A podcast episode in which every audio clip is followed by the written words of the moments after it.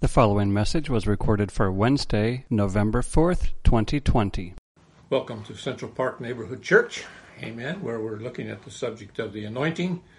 This is our third lesson on the anointing, and uh, we're going to progress from the seed thought that we have began with in looking in the book of Genesis with Jacob anointing the the stone, amen, that was gave us some insight about the anointing and how it came upon Jesus, individuals, and corporately. And uh, these things involved in the anointing are very important to the believer as a whole.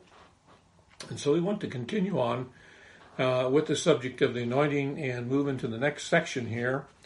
Uh, and that next section involves uh, Moses and Moses receiving a revelation from God about a tabernacle. And so he gives him this revelation about this building. And uh, God would come and he would meet with them in this building. He spoke to Moses. He gave him the pattern of the tabernacle and the construction of it.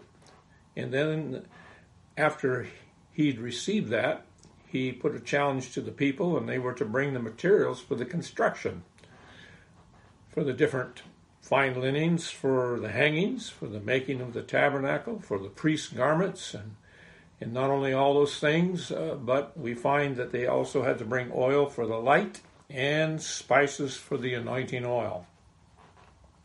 In Exodus chapter 25, verses 1 through 9, it says, And the Lord said to Moses, Tell the Israelites to bring an offering.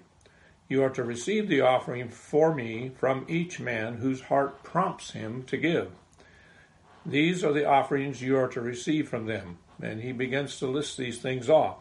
And just a side note here, all of these things, as we look at them, we need to understand that, that Israel has just come out of Egypt and uh, they borrowed from the Egyptians, they spoiled the Egyptians, and they took many, many uh, valuable things and precious things from that nation. And so when we read this read this uh, list of items that would be an offering to in, be involved in the building and the construction of the tabernacle and all of its uh, settings and ministry things that were to take place, we we know that the, they were basically slaves in Goshen for some 400 years. They really didn't have anything, but Amen. God gave them uh, all of these things and spoiled the Egyptians. And so here we go. He says, Receive from them gold and silver and bronze, blue, purple, and scarlet yarn, and fine linen, goat hair, he says, ram skin dyed red, and hides of sea cows, acacia wood, oil, olive oil for the light, spices for the anointing oil, and for the fragrant incense, onyx stones, and other gems to be mounted on the ephod and breastplate. Then have them make a sanctuary for me, and I will dwell among them, and this tabernacle and all its furnishings, exactly like the pattern that I will show you. So now we have a revelation that comes to Moses, and now the people of God are involved in in bringing uh, what is necessary to construct the tabernacle, and then we there's an interesting thing here. Basically, this was really a free will and a willingness on the part of the individuals to bring all the gold, the silver, the precious stones, and everything that was needed. In Exodus 35, 5 through 29, we'll read just a few of these scriptures. It says, uh, From what you have, take an offering for the Lord. Everyone who's willing is to bring to the Lord an offering of gold, silver, and bronze. Okay? Everyone who's willing, he says uh, once again, olive oil for the light, spices for the anointing oil, and for the fragrant incense. And in verse 20 of Exodus 35, the whole Israelite community withdrew from Moses' presence, so they'd heard what they needed to bring. And then it says this, and everyone who was willing and whose heart moved him came and brought an offering to the Lord for the work of the tent of meeting, for all of its service and for its sacred garments. All who were willing.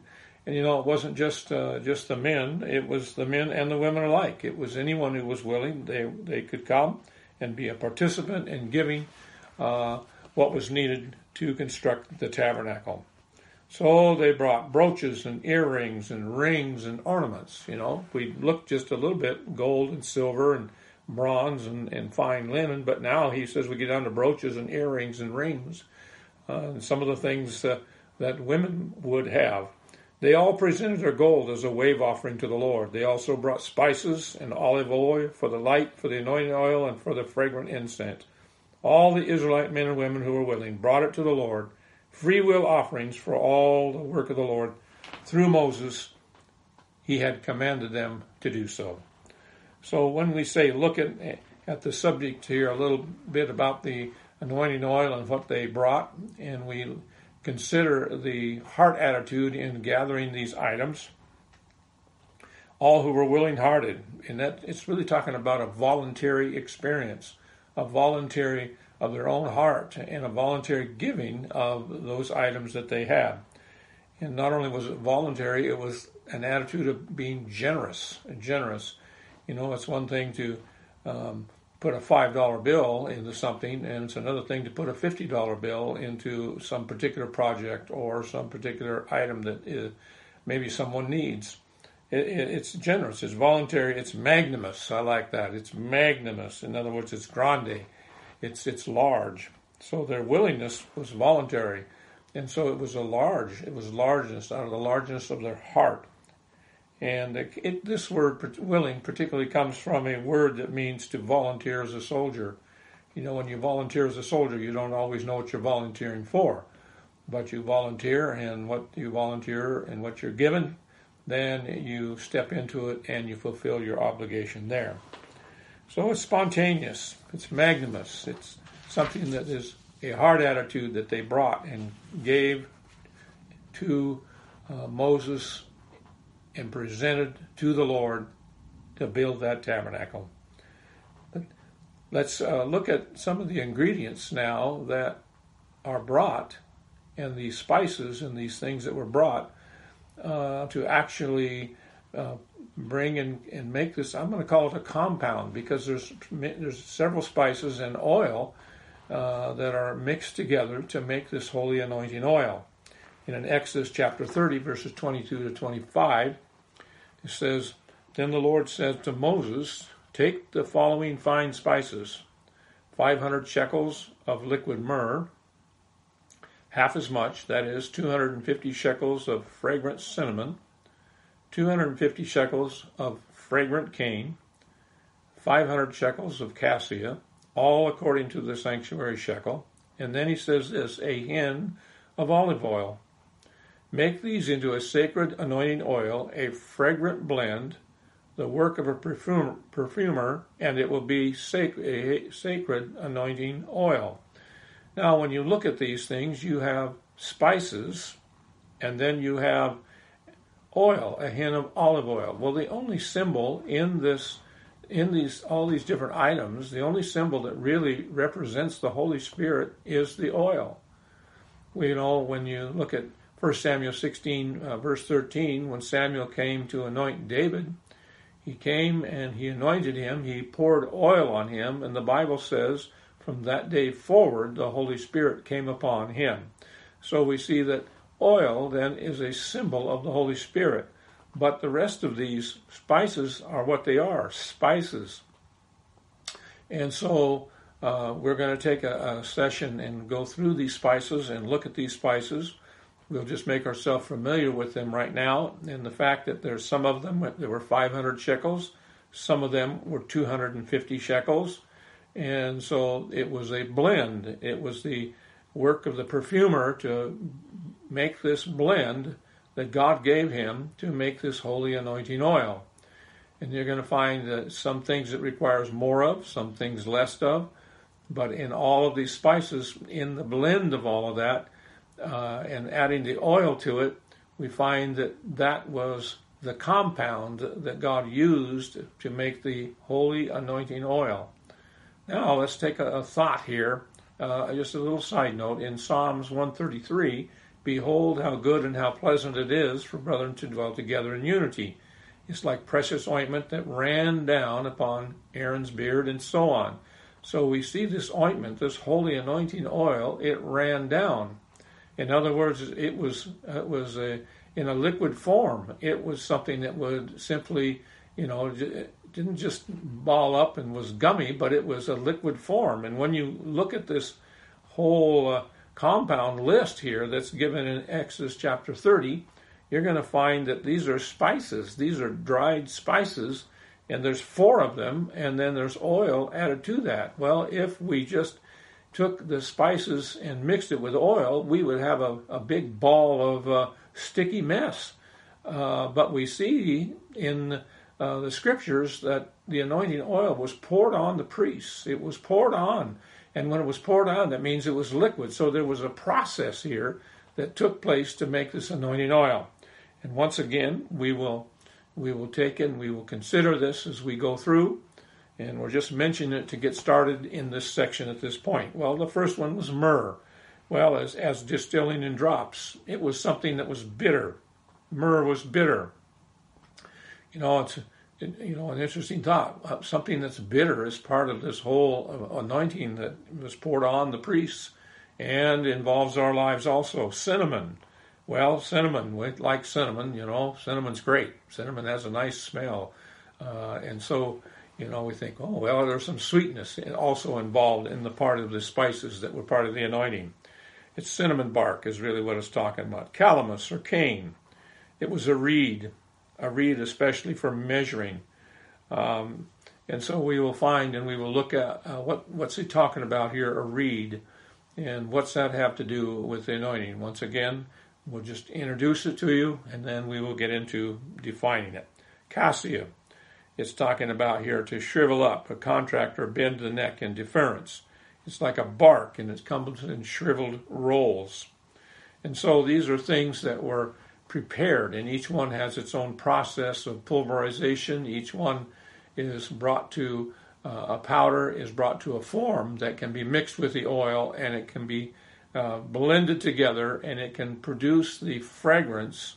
Uh, this fragrance, this holy anointing oil, produced a fragrance when it was applied, amen, to the individuals.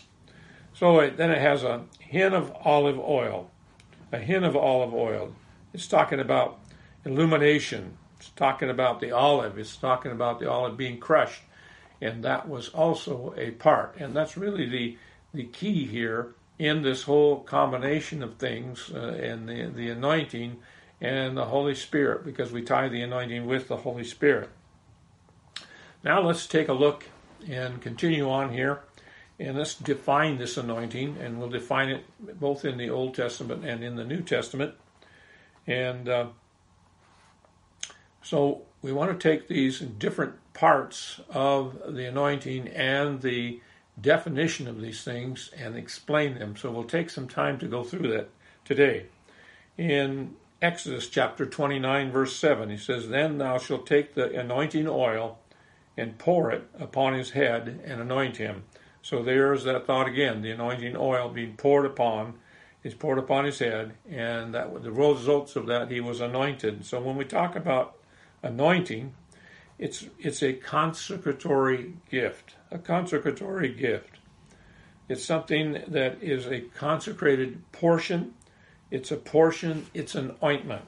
So the anointing, the anointing oil, is something that consecrated. It's an, it was an ointment. It's something that consecrated whoever and whatever it touched.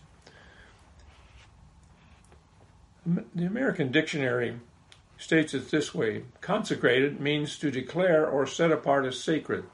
So when we are anointed by the Holy Spirit, we are really declared to be set aside, apart as sacred.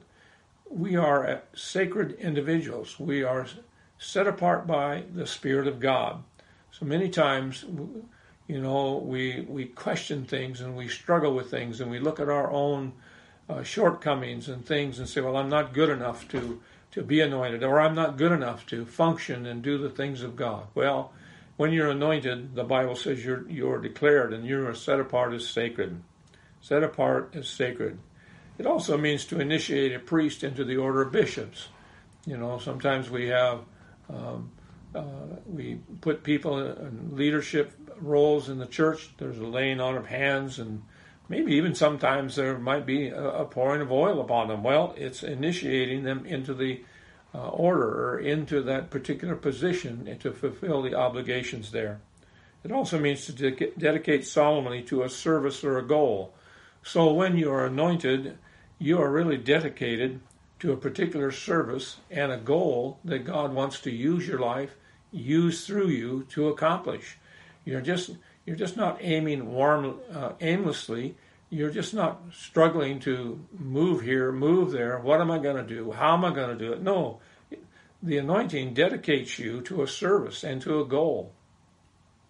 It means to make vulnerable, hollow, dedicated to a sacred purpose. Once again, you're dedicated to a sacred purpose. Consecrated, well, you are set apart as holy. Uh, it means to devote entirely. So when we receive the Spirit of God, we are anointed by the Spirit of God, we are devoted. He has set us aside and devoted us. We then have to take our own attitude and say, listen, I am devoted. I am devoted. I'm set aside by God. I'm dedicated by the Spirit of God to work in God's kingdom and to accomplish what God wants to do. And so that's a that's an awesome thing. That's an awesome thing, you know, to be we're dedicated. We're not just out here doing things on our own and, and you know uh, this this is a good idea. No, this is a God idea, and this is a provision that God gives so that we can fulfill it. I like what Exodus 28 verses 41 says, and thou shalt put them upon Aaron and consecrate them. It's talking about the garments that they were to put on. And it says, and sanctify them, that they may minister unto me in the priest's office. So they were, you know, then they poured the oil upon them. And so that's what consecrated them. That's what sanctified them. And that's what set them aside for ministry. Sanctify means to uh, pronounce or observe as clean. When, amen, that anointing, you're, you're anointed. Well, what's he saying? He's, there's a pronouncement. You're clean. You know, you're you're morally ready to go, morally ready to go. Don't let the devil tell you you can't do it. Don't let the devil uh, bring up the past and say you're no good. No, the Spirit of God comes upon you, anoints you, dedicates you to a particular, and sets you aside. Amen. And you are morally clean. You are clean before Him, and so that you can minister. What that is to officiate as a priest. We are, Peter tells us, we are a kingdom of priests to offer up spiritual sacrifices unto the Lord. So we're set aside, amen, by the anointing, and we put on our priestly garments. What are our priestly garments? Well, Isaiah 61, verse 10, the garments of salvation and the robe of righteousness. We've been clothed with, with those things. We put on our garments. We've been declared clean, and we're ready to minister. You are ready to minister. So as we continue on and as we look at the the meaning of the anointing, it also means to rub with oil, to anoint, to anoint. It gives us the kind of the thought process here of to paint. Well, if you are in your house and you want to change the color of your house, you pour, you mix up that paint and then you pour it in a pan and you, you either brush it on or roll it on, you spray it on, you do something and you change the color of the room to the color that you want it to be. You cover it totally. It's like you're being painted. You're you're being rubbed with oil, being rubbed with paint. You're being changed. Okay, and so anyway, the anointing, being rubbed, Amen, being smeared upon. So I'll just ask you a question: Have you been smeared? Yes, Hallelujah. We've been smeared by the Holy Spirit. In the New Testament, the word anointing, as we find in 1 John chapter 2, verse 27. As for you, the anointing you have received from him remains in you, and you do not need anyone to teach you, but as his anointing teaches you about all things, and so on. The anointing, there's an, an unguent, a, a smearing, a special endowment, a charisma of the Holy Spirit. You know, Thayer's tells us it is an anointment that was usually prepared by the Hebrews for oil and aromatic herbs. Anointing was the inaugural ceremony for priests. Inaugural ceremony for priests. So there's the rubbing, it's the contacting of the oil. It's smeared upon those who are consecrated. And when you're consecrated, you're consecrated uh, to an office of religious service. So God has put you in a place, and God has given you a purpose, and God has given you a command. Uh, amen. Uh, and you're morally clean today. You you're set aside. You're ready to go. You're ready to go. As we look at Thayers, it also means this this anointing. It says consecrating Jesus to the messianic office. Oh, Jesus was anointed. We know that. I like what it says about the Christians, in doing Christians with the gifts of the Holy Spirit. So when we are anointed, there is a there is a, a rubbing, a smearing, amen. There's a dedication, but there's an impartation. There's an enduing Christians with the gifts of the Holy Spirit. And when He gives us the gifts of the Holy Spirit, is He's really talking about uh, furnishing what is needed. He furnishes what's needed so that you can do the job and do the work that He has anointed you for. In other words, when He has uh, furnished you, He's really saying, I am giving you what you need to employ you so you can go to work.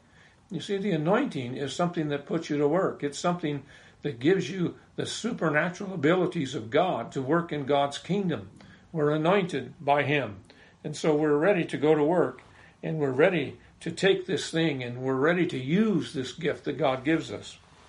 And the last part of the of this whole thing in, in the meaning of this, it, it's talking about through the hollowness or the grasping of the hand. That's what this word anointing, it's the part of the root word of it. It's grasping. It's the uh, that involves your hand. In other words, it involves your ministry. It involves your, the work that God wants you to do. He anoints you. He gives you what you need and furnishes you what you need and brings you, amen, and dedicates you to a definite purpose that He has for you. Today we are anointed. You are anointed, and you're anointed for a definite purpose. Amen. The Lord bless you as we continue on and learn about the precious anointing.